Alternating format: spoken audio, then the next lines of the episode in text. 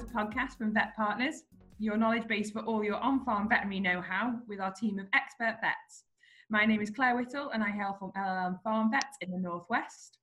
And I'm Ami Sawran from Westpoint in the Southeast, and we will be your hosts today. So each month, a new face from Vet Partners will lead the discussion with everything from dairy herds to alpacas on the agenda.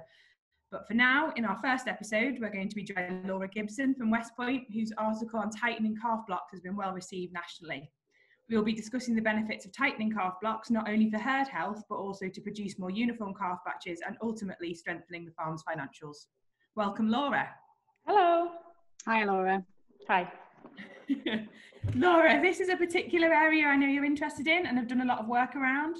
So could you give us a bit of an overview on how tightening calf blocks is of such importance? If we just talk about the financial side of things first, so uh, mainly in beef, we're talking about daily live weight gain. Um, and the heavier calf is, by the time you come to sell it, the more money you're going to get essentially. So if you have a calf born right at the beginning of the season and a calf born right at the end, let's say there's four months difference um, in their age, the older calf at the time of selling can be worth up to about 200 pounds more than the one that was born at the end of the season so the longer they have to grow before you're going to sell them the more money you're going to end up getting um, and also everyone knows when you go to market a group of uniform calves that all look similar weight sell so much better than a group of calves that go in there that are all different um, so that helps things as well definitely on a calf health side of things, if you have a shorter calving block, um, then you're going to have less of a pathogen load because the calves are in there for less time. Pathogens don't build up as much, and your calf health will be better, so less pneumonia and less scours. Um, also, if you don't have so many older and younger calves, the older calves um, tend to bully the younger calves out of the creep feeder. So if everything's of um, similar size and similar age, you get less of that. Um, and then I say finally, it's a uh, labour side of things. So we'll go to farms, and often the farmers are really tired because they've got a drawn out uh, calving block. They're up at night checking the calves all the time. So uh, general morale is better when you have a shorter calving block uh, because people can concentrate a smaller amount of time on uh, being up in the night. They know they're going to be tired for this small block of time, and then their time can be distributed um, other places over the farm. So when you say a pathogen load, um, what would that mean in real terms? So what would a farmer be looking out for in terms of a pathogen load? Okay, so if you have um, too many pathogens in a shed, so if you've got a dirty shed because you've got a lot of calves in there, um, pathogens build up and you would see more more things like pneumonia. So your pneumonia cases would be more than you'd expect them to be, and also scours as well. So your calves aren't going to thrive. They're not going to gain weight as they should be because they're struggling to fighting infections, fighting fighting viruses. So they can't put all of their energy into growing. All right, I understand. So um, is it just a question of like health benefits for the calves or are there what what in real terms is the monetary gain to be had um, by by tightening up that block so the if we talk about it in in terms of costs of let's say you had um, an empty cow, for example. Is that the kind of thing you're asking, Ami? The, yeah, the costs of carrying a cow that, that wasn't actually in calf. Yeah. So um, I had a little think about this, and let's say, I mean, it's going to vary on different farms and different systems, but roughly three pounds a day. If you're feeding good quality silage and concentrate, it's going to cost you about three pound a day um, to feed a cow.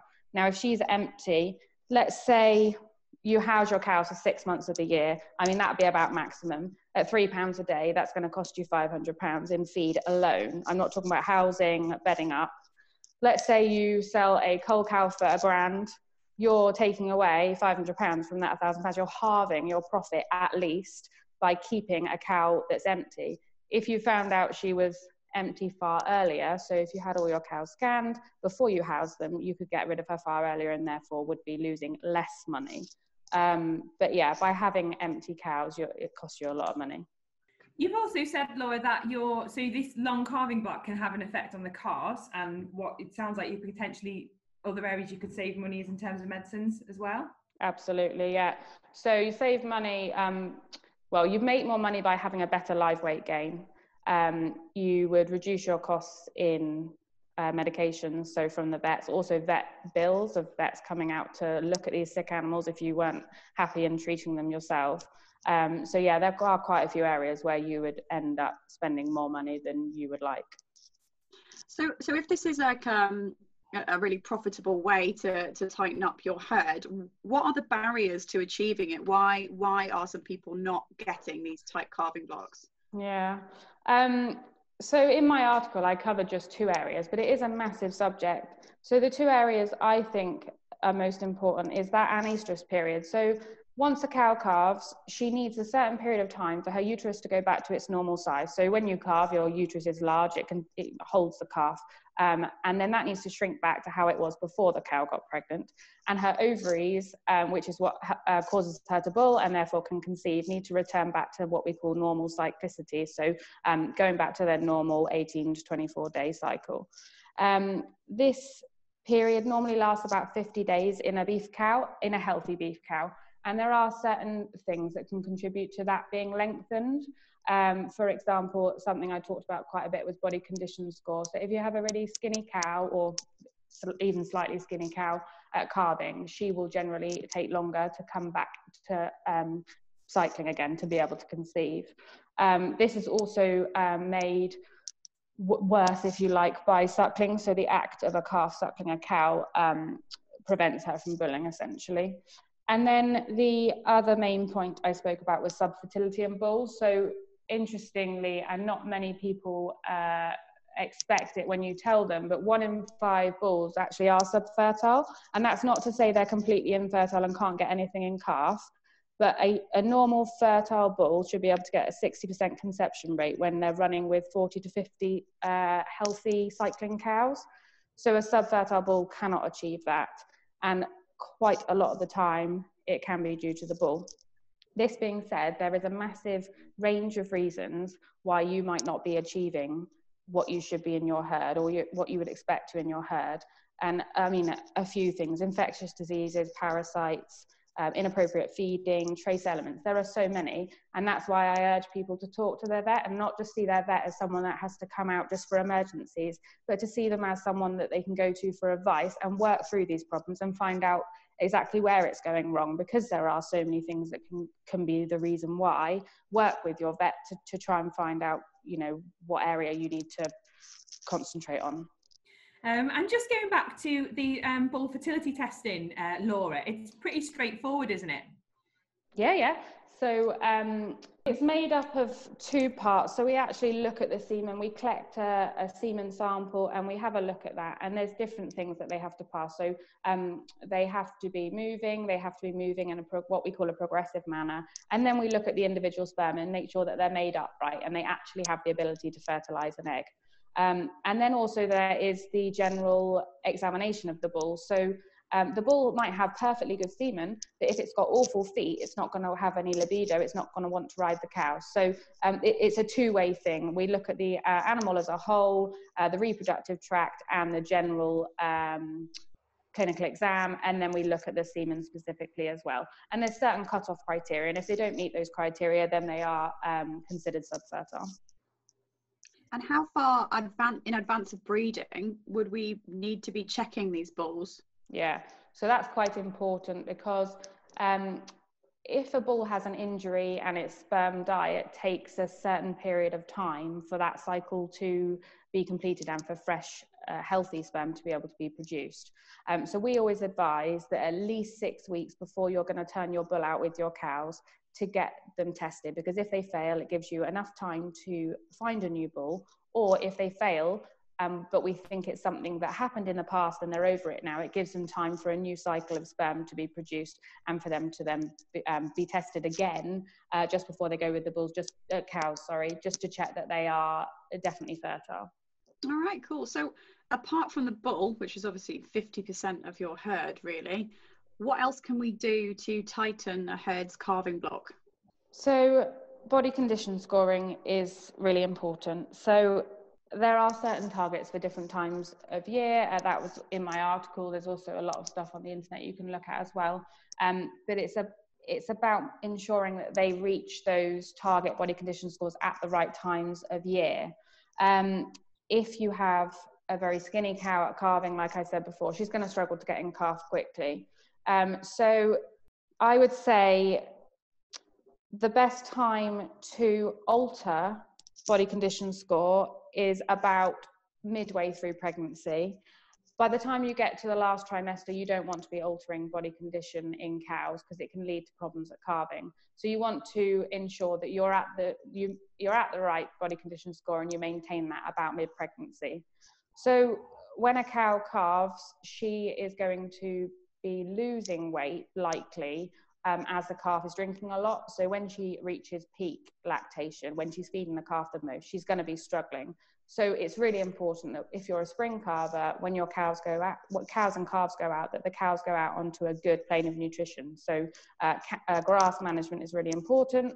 That being said, uh, especially recently, we've been struggling with the grass because it's so weather dependent. So if you think your cows are struggling when they've got calves at foot, supplementary feeding out in the field is definitely a good idea. And when's the best time to do this body condition scoring, Laura? So uh, I'd say at calving, calving, also at housing, which coincides with weaning quite often. And is it is it complicated process to go through? Do, can you just do it by eye? What's the best way to do it? There's a lot of information out there on how to learn how to body condition score cows. It's important that it's the same person doing it every time because everyone will come out with a slightly different body condition score of a cow. So for consistency, it's best for one person to be doing it. Um, it involves looking at the cow and also getting your hands on the cow. It's a step by step process and it involves a few things, and you can find that information in a lot of places as well as talking to your vet as well. Um, but you do need to get hands on, and it's not necessarily about the exact score that the cow has, but it's the trend. Is she gaining condition or is she losing condition? Oh, that's really helpful. And I suppose your vet could train you how to do it as well after that first visit. Absolutely. And in terms of heifers, Laura, is there anything you need to be more concerned with there? Does age play a role in it as well? So heifers generally struggle more than cows because when they first calve down, they, uh, whereas a cow is putting her energy into milk, a heifer's putting her energy into a milk, but also she's putting energy into still growing because if you're calving your heifers down at two years old, they haven't reached full growth yet. So they, they also, they will struggle more than a cow. So they need a bit more TLC than a cow to ensure that they don't lose too much weight. Uh, that is why a, a, fair few people, a fair few of my farmers will calve their heifers before their cows so that they can pay particular attention to the heifers calving, ensure that they're um, up on their feet before the cows then start to calve. That's a really good idea. So, in your article, you also describe um, a couple of other ways to tighten a herd's calving block. So, we've gone through body condition scoring. What else uh, can we do to achieve it? So, um, syncing so for your late calving cows, they need their 50 days um, recovery time before they can then uh, achieve a pregnancy. So if you've got a cow that's calved right at the end of the block, she then needs another 50 days, by which point the earlier calving cows have already been with the bull for six weeks. If you allow her to go with the bull after 50 days, you're dragging your calving block out even further, and the problem gets worse a year worse year on year.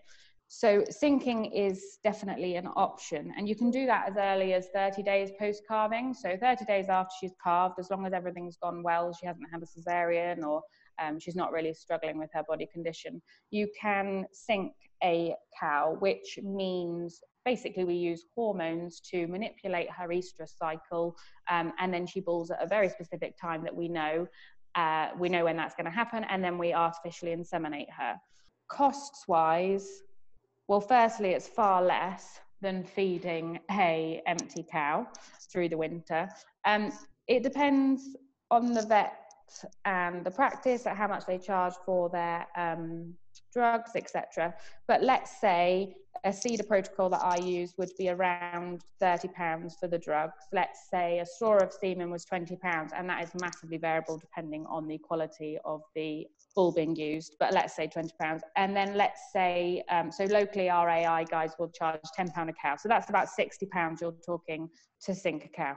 And um, I, I, don't know about you guys, but when um, when we design syncing protocols in practice, one of the things that I like to emphasize to my farmers is that this does actually take time to enact. So it's not like you can sort of inseminate in three days' time. That they are widely variable, aren't they? Those programs. Absolutely. Yeah. Yeah. Yeah. The one I use is about a nine day um, from putting the what we call the CIDR in until um, artificial insemination is about nine days. And getting those cows AI'd earlier means that they don't keep slipping back, back and back and back. You're also getting some semen into those cows, aren't you? One way Yeah. or another. Absolutely, yeah. And also, the added benefit is that you could, um, the semen you use or the bull you use, you can look at estimated breeding values for, let's say, 200 day weight. And if you choose bulls that are um, superior, you can end up with heavier calves at weaning and gain money that way. You can put about 100 pounds on on to a calf from using um, a bull that has good EBVs for 200 day weight. Do you have to use AI with a synchronizing protocol?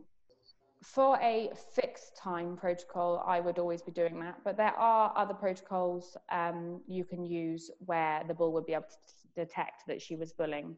Um, so yes, it is an option. It's just not as tightly controlled um, as I think it should be if you are trying to really tighten your block. Laura, would you um, consider synchronizing cows earlier on, so before the start of the block, to tighten up that calving period? As in, like non-cycling cows or anything, or using, um, I know people use prostaglandin in heifers or things like that. Um, After gen- they've calved. Yes, sorry, yeah. Yeah. So yeah, um, I do know some people that use just a prostaglandin shot to help um, bring them bulling quicker. So yeah, that is something else that can be looked at. I mean, it should be looked at with the vet that you're working with. Um, but yeah, there are there are ways of using hormones to uh, bring a group cycling as well. So what if we didn't want to go down the hormone route? Is there another way that we can we look at tightening blocks without that, like with temporary weaning that you described? Yeah, so it's a relatively, I I would say not a huge number of people are using it. I don't know about you guys, whether you guys have any clients that are using this method. I don't actually, Laura, so I'm keen to hear a bit more. Yeah. So uh, there is there are different methods of doing it. So um, you can so as we know, the act of suckling a calf suckling a cow prevents uh, the cow being able to bull essentially, and they need to bull to be able to conceive a pregnancy. So yeah, there's two ways of doing this. The there is temporary weaning and then there's restricted suckling. So temporary weaning is where the um, calves are removed from the cows for a certain period of time. Normally it's 48 hours at a time. And then there's restricted restricted suckling. So that's normally twice a day suckling. So they're allowed to be with the cows to feed twice a day rather than being with the cows the whole time.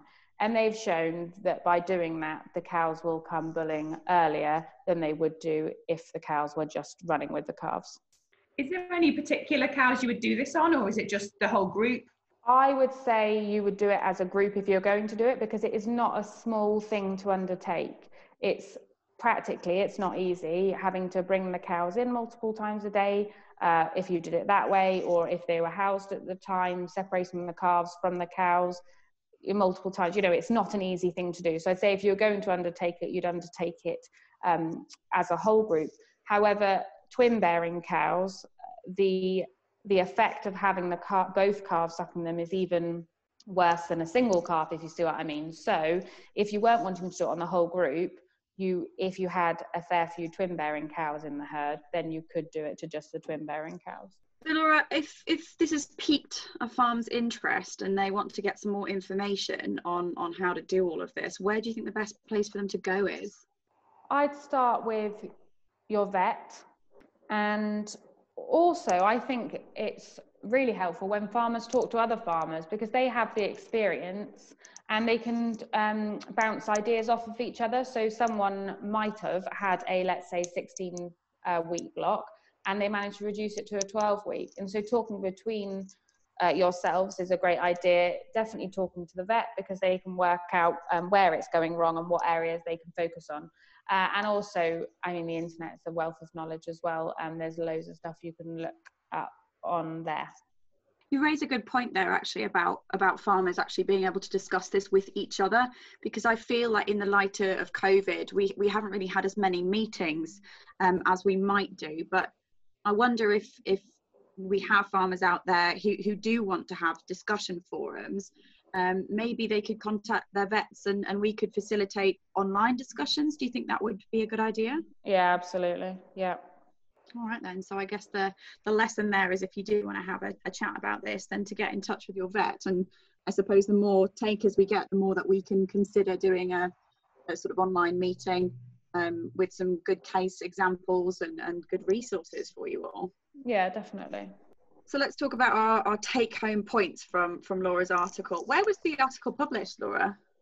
In the Farmer's Guardian, I believe. Ah, Farmer's Guardian. So so anyone can just pick up a copy of that, I suppose. But if you were to try and um, condense your article into a succinct message, uh, what do you think that would be?